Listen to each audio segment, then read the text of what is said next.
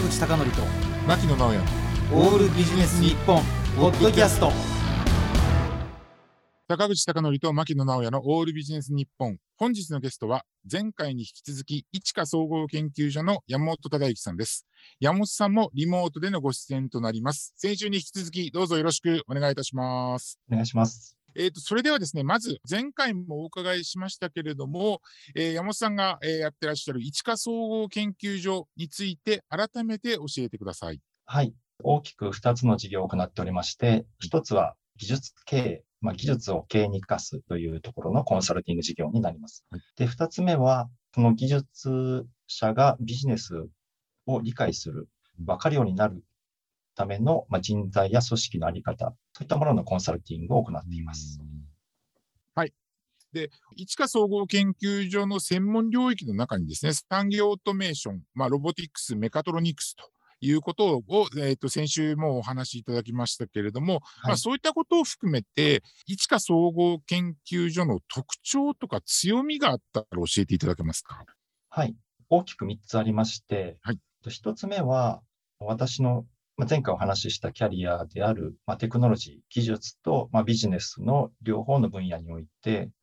うん、B2B の製造業2社、まあ、プラント制御システムメーカーと重工メーカーで、まあ、25年間にわたる、まあ、実務経験を持っているということと、あとは、まあ、大学、大学院であったり、まあ、学会等研究機関で得た、まあ、理論的な知識と、その両方、まあ、テクノロジー、ビジネス、かつ理論と実践の4つのところを複合的に調和させるというところが特徴の一つになります。で、2つ目は、まあ、B2B の製造業、技術系企業において、まあ、特にその未来志向で、まあ、新製品や新規事業の開発や人材の開発に特化しているということになります。まあ、昨今ですと、まあ、ブーカと呼ばれるような複雑で変化が激しい社会になっていますけれども、うんうんそれがまあ過去の成功体験の延長ではなかなか困難な時代ですので、まあ、未来を洞察する手法がいくつか、まあ、例えばシナリオプランニングという手法であったり、スキャニングというような手法があるんですが、まあ、そういった方法を駆使して、まあ、未来から現在を捉える、まあ、バックキャストの思考を得意としています。で、最後に3つ目なんですが、まあ、他のコンサルタントと比べて、まあ、ユーモアがあるというところを個人的には売りにしています。まあ、とは言っても、私自身があまりジョークとかギャグのセンスはあまりないので、ただ、コンサルティングっていうのはやっぱ人と人とが向き合う仕事であると思っていますし、また今は会社のブランドがない、信用がブランドがない状態ですので、私自身の個性や自分らしさというものを前面に出して、それをお客様にこう感じていただけたらなと思っています。こういった今おっしゃられた強みっっていうのは、もう今明確に我々にお話をいただきましたけれども、どんな風にそういう強みっていうのをこう、山本さんの中で作り上げていらして、この一華総合研究所というところをやろうというところでこう結集されたんでしょうかね。やはり今までのまあキャリアというところがベースにはなっているんですけれども、うん、あの根底にある思いとしましては、大きく2つありまして、はいまあ、一つ目は、あの、まあ、会社員生活が2社にわたって約25年間なんですけれども、そこでこう、折り返し地点を迎えて、まあ、会社員とは異なる形で社会に貢献し、チャレンジしたいという思いが強まったということです。で、会社員時代は会社のブランドや名前というものに信用とか信頼がありましたけれども、ま、それがない状態で、まあ、山本忠之という一個人の知識や知恵、スキル、あとそれを踏まえて自分の独自の仮説とか意見っていうものが実社会で少しでも認められたりとか共感を得られたりすることができるかっていうチャレンジ、まあ、挑戦をしたいっていう思いが強まったということがあります。あともう一つは自分の好きなこととか得意なことをとことん極めたいっていう思いがあります。これは会社員では、まあ誰しもがそうですが、必ずしも自分のやりたいことや得意なことが、まあ仕事としては選べないということもありますし、あとは間接業務ですね。会議とか報告書の作成などで、まあ、多くの時間が割かれるということが一般的だと思っています。まあ、そういった中で、その人生100年時代、まあ、生涯現役を貫くためには、まあ、自分の専門性をさらにこう、とんがった形で一層高めていかないと生き残っていけないっていう思いが、あの、強く持ちまして、で、またその生涯現役でいるためには自分の好きなことをであれば苦もなく続けられるっていうところのその2点ですね。そういったものがまあ結実といいますか、キャリアをベースとしてとことん好きなことをやっていきたいというところになりますね。好きなことを仕事にするっていうのは多分皆さんが思ってることなんでしょうけど、それを実現されてるっていうことなんですね。あの、正直、収入とか安定はもうもちろん会社員時代の方が圧倒的でした。で、今はその不安定さとか、金銭的だったり、将来に対する不安感みたいなものよりも、うん、えーと、自分の好きなこととか、得意なことをできるっていうワクワク感の方が勝っているっていう。またこれがシニアになると、ちょっと切実な、あの今だから言えるのかもしれませんけれども、またちょっと年を取るとまた変わってくるかもしれないですね。いや、でもいいですね。仕事の話をしてるときにワクワクっていう言葉が出てくるのがすごい大好きです。それ本当に。もう山本さん素晴らしいなと思うんですけれども、でもね、私山本さんのご経歴見ててすごくびっくりしたと驚いたっていうのが、すごくたくさん資格を持たれてますよね。まあ、たくさんなのかどうかちょっとわからないですけれども、いくつか持っています。あの、これらの資格というのは、ビジネスパーソン時代にお取りになったんですか？あ基本的にはそうです。うん、例えば持ってらっしゃる国家資格でいうと、その高度情報処理技術者とか、第一種情報処理技術者とかっていうのがあるんですけども、こういったことっていうのは、具体的にどんなスキルにつながるのかっていうのを、ちょっとご紹介いただいてもいいですか？はい。まあ、特別こういったスキルがないと、あの、国家資格であっても、医師や弁護士のように、その資格がないとできないっていうような、独占業務の資格ではないんですけれども、はい、私のまあ専門であったり業務で培ってきているまあ制御だったりシステムっていうところには、資格そのものが役に立つというよりも、うん、まあ、資格を取る過程で、その分野を網羅的とか体系的に学べるというところが大きく役に立ったところです。で、まあ、また、その自己流、どうしても自分の好きなところだったり、まあ、仕事に関係するところだけを突き詰めると、まあ、自己流になってしまうところが多いと思うんですが、最初から自己流ですとどうしても偏ってしまいますので、まずはその分野の基本的な型とか全体像っていうのを身につけた上で、まあ、自分なりの独自の型を持つというステップが大事なんではないかと私は思っています。まあ、いわゆる主張りっていうところですね。うんあの、国家資格だけではなくて、民間資格というのもいくつかお持ちだということなんですけれども、まずこのビジネスモデルイノベーション協会認定コンサルタントっていうのは具体的にどんな、えー、ことができるよっていうふうにつながる資格なんでしょうか？あの、説明がちょっと難しいかもしれませんが、はい、あのビジネスモデル、まあ、言葉としてはビジネスモデルでイノベーションを起こしていくっていうことなんですが、うんうん、ビジネスモデルを構築するための手法が、例えばビジネスモデルキャンバスと言われているものでしたり、うん、そういった手法がありまして、まあ、それを習得したことの一つの示したものとしてコンサルタントというものになるんですね。あと、ファシリテーション等に関しましては、私自身が、まあ、人材育成とか組織開発の中で、特にワークショップ形式でやることを得意としていまして、うん、あのいわゆる座学でやるのではなくて、うん、えーと、みんなでワイガヤして、えー、しながらアイディアを出したり、まあ、ビジネスモデルを考えたりっていうことのやり方が好きであり得意なところですので、特に自分がこう教えるというよりは、答えは皆さんが参加者の方が持っていて、それをどう回していくかっていうファシリテーションの方にも、もともとすごく興味があって、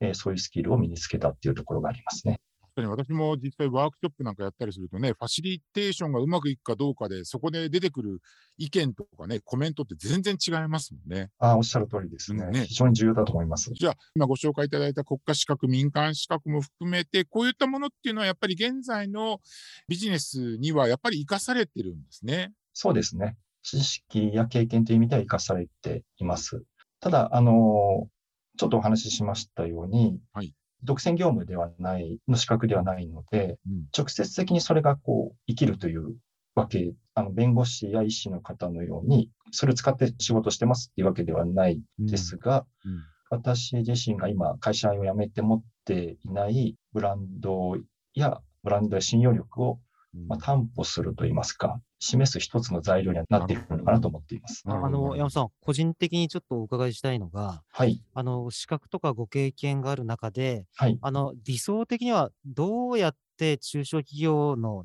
まあ、経営の取締役なのか社長なのかに、こう見つけられて声をかけられるっていうのが、一応理想のルートなんですか？あの、まあ、理想的には、私のことを発信すること、まあ、今まだ発信途中であるんですけれども、特に専門的な文献だったり、まあ、テキストも書いてるんですけれども、そういったものからお客様が来てくれたら一番いいと思っています。あの、理想のなんか企業の大きさっていうのはどれくらいの大きさを考えたらいいんですかね？あ、中小というよりは中堅企業クラスで、えー、具体的には数百人もしくは、まあ、千人とかぐらいの会社のイメージですね。あなるほど。ってことは、まあ、えっ、ー、と、売上的には上場はしているけどっていうぐらいのところですかね。まあ、上場してない会社さんが今のところですですけれども、うん、そうですね、しようと思えばできるような会社の規模ですかね。あの、これまたちょっと興味本位で聞くんですけれど、はい。あの、まあ、僕らも比較的大手コンサルティング会社と、あの、敵としてはいるんだけど、大手コンサルティング会社に負けないような受注を実際できてるんですね。はい。その時に、よくあの、ほら、大手にも僕ぐらいの経験した人とか、僕ぐらいの能力とか、僕ぐらいぐらいの実績を持ってる人でうじゃうじゃいるわけで、はい。あの、山本さんの領域でもたくさん大手の中にもいらっしゃると思うんですが、はい。そこであの、なんか差別化って、どこら辺を考えていらっしゃるんですか？はい。あの、大手のコンサルティング会社にもちろん多様な人材がいると思うんですが、あの、事業会社での実務経験がこれだけ長い、まあ、25年というぐらいの経験がある人は比較的少ないと思っています。例えば事業会社で、まあ最初新卒で入って何年間かは経験しているけれども、それからあのコンサルティングファームに移るっていう方が多いという実感を持っていますし、あとは、あの、私の場合ですと特に B2B の結構ニッチなところですので、で、まあ、プラントとか重工業っていう、まあ、B2C の製造業、まあ、自動車とかそういったところでのコンサルタントは多いと思うんですけれども、本当にこう現場に入って、もう現場の人と一緒に汗を流すっていうようなことを経験してる。で、それでビジネス系のコンサルタントであるっていう人は少ないと思ってあまあ、言われてみれば、あの自動車とか電気出身の方って多いんですけど、はい、いわゆるコテコテの産業分野ってあんまり多くないんですよね。はい、という印象を持ってます。ね、あの山本さん、ちょっとね、あのお伺いしたいんですが、はい、例えばあの山本さんの分野は違うって十分分かりながら質問するんですけど、はい、例えば Facebook とか Google とかの技術者って、そんなことまで公開していいのみたいな研究論文でもガンガン発表してるじゃないですか。はい、で、産業オートメーションとかロボティクスの分野でも、欧米の研究論文って、いや、こんなん出しちゃっていいのぐらいのやつもガンガン出てるけど、はい、これをね、なんで日本の中小企業とか中堅企業は応用しないんだろうと僕なんて思ってるんですけど、はい、それってどこら辺に問題があるんでしょうか？そうですね。今まではどうしても自分たちでこう囲っておくことで、その強みにするっていうようなノウハウとかを公にしないことで強みに、それが強みになるっていう考え方は主流だと思うんですが、最近は少し日本企業でも動きが変わってきていると思いまして、自分がこう守らなければいけないところ、本当にノウハウ的なところは守りつつ、そうでないところは逆に公開する、まあ、特許とかもそうですけれども、公開することによって、よりその仲間を募るといいますか、その業界全体をこう盛り上げていくっていうような、まあ、オープンクローズと言われているような戦略といいますか、方法論を活用しつつある特に中堅企業とか大企業はそういう方向に行ってると思います。あの中国企業は、ね、あの欧米とか日本のパクリってよく言われますけど、はい、僕、逆になんか日本の中堅企業ぐらいが、あの欧米の英語論文を全部集めて、はい、逆にもこうパクってやるぐらいのなんか覚悟があった方が、なんかオープンイノベーションが進むんじゃないかと思ってるんですけど、はい、その点っていかがでしょう？そうですね、おっしゃるように、そういった動きがもっと加速すると、うん、大企業だとやられてるかもしれませんけれども、そういう動きが、まあ、かつての日本企業も、どちらかというと、欧米企業の真似をして、真似をしてと言いますか、うん、あの改良するのが得意だって言われてるね。模倣改良、はい。はい。うんうんまあ、日本企業はどちらかというとそういう方が得意だと思いますので。うん、あの私ね、中堅企業以前お手伝いしたときに、はい、やっぱりね、これはもう、まあ、難しいなと思ったのは、はい、新しい技術が必要だっていうところまではコンサル入れたら分かるんだけれども、ええ、どうしても不要ななんか高齢技術者をクビにできないわけですよね。はい。この問題ってどう思われます？そうですね。これはもう日本の雇用制度の問題ですので、うん、ここは先ほどの、あの、どうしても高齢、まあ、シニア、シニアといいますか、割と中堅、ミドル以上の方に対しては、それぞれのまあ、部長はできますとか、そういう方が多いと思うんですけれども、そこはまさにスペシャリストの思考で、上に行けば行くほど、まあ、経営幹部に上がれないんであれば、自分のスペシャルなところを伸ばしていくっていうような方向転換が必要なんじゃないかなと思っています。その、ある技術が延長線上で必要ならばまだいいんですけど、はい、多くの日本企業で見られるのって、もう、ちょっと違う新しい技術が必要なのに、その人を雇うわけにもいかないし、既存の人には違うことをやらせるわけにもいかないっていうのですごいジレンマが抱えてて、はい、なんか頭がいいコンサルが考えたら大体同じ結論になるんですけど、ええ、大きく舵を切れないっていうのがちょっと大きな問題な気がしてるんですけど。ああ、うん、そうですね。うん。そういう意味では、最近言われているような45歳とか40歳定年みたいなことが導入されるようになると、あの私の勝手な個人的な意見なんですけれども、うん、そうすると強制的にそのキャリアをそこでこう見直すっていうことになると思うので、まあ、私自身もそうですけれども、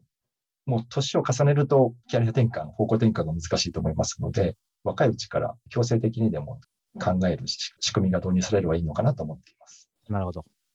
まあ結局は、なんかそういう結論に落ち着くんでしょうね、多分。そう、かもしれないですね。ねはい。あの山本さんね、この1年でこう新たなビジネスというものを立ち上げられたんですけれども、はい、この1年っていうのはやっぱりその新型コロナウイルスの流行とはもう切っても切り離せない非常に厳しい環境の中での船出となったわけなんですけれども、はい、そういったことを踏まえて今後のですね、一華総合研究所の展望というのをお聞かせいただけたらなと思いますが。はい、そうですね。まあ、私自身だったり、私のパートナーとも一緒に仕事してるんですが、まあ、幸いにしてコロナの影響というのは、まあ、B2B の比較的安定した業界がお客様ですので、それほど大きくはないんですけれども、まあ、とはいえ、この変化の時代に対応していくためには、私のあの今のその一課の領域では非常にまだまだ足りないと思っています。で、そのために多くの知識とか知の力ですね。で、これをどういうふうに担保するかというところに関しては、まあ、私の専門性とか経験にないダイバーシティといいますか、そういう多様な人材が必要だと思っています。で、そういう人材を広く、あの、募って一緒に仲間にしていきたいと思っています。まあ、具体的には、まあ、独立して仕事してる方ですとか、まあ、会社員でも副業が可能な方とか、あとさらには主婦とか学生の方など、まあ、性別とか年齢にとらわれないっていうことあとは今もう完全にリモートでやってますので、あの、住まいにも地域にもとらわれないっていう意味で、今まで関わりが少なかった方とも比較的容易に仕事ができるようになっているのかなと思っています。なので、そういった方々と一緒に明るく楽しい、イノベーティブな仕事環境が作れたなと思っています。だから複雑系の時代で、ブーカの時代において、あの経営とか技術だけじゃなくて、総合的なこうなんかコンサルティングを実施したいということと、私は受け取りました。ところで、はい、山本さん、あの改めまして、リスナーの方にお知らせがあるそうなんですが。はい。えー、前回に引き続きなんですが、私どものコンサルティングをなんと1ヶ月間無料で特別にあのやらせていただきます。で、これも合言葉を添えていただきたいんですが、合言葉は坂口さん、牧野さんの大ファンですというふうに書いてください。で、あの、大の字がないと適用されませんので、大ファンですというところをお願いします。えー、2週にわたってのゲストは、市華総合研究所の山本忠之さんでした。どうもありがとうございました。ありがとうございました。坂口孝則と牧野直哉のオールビジネス日本ポッドキャスト。今回はここまで。次回もお楽しみに。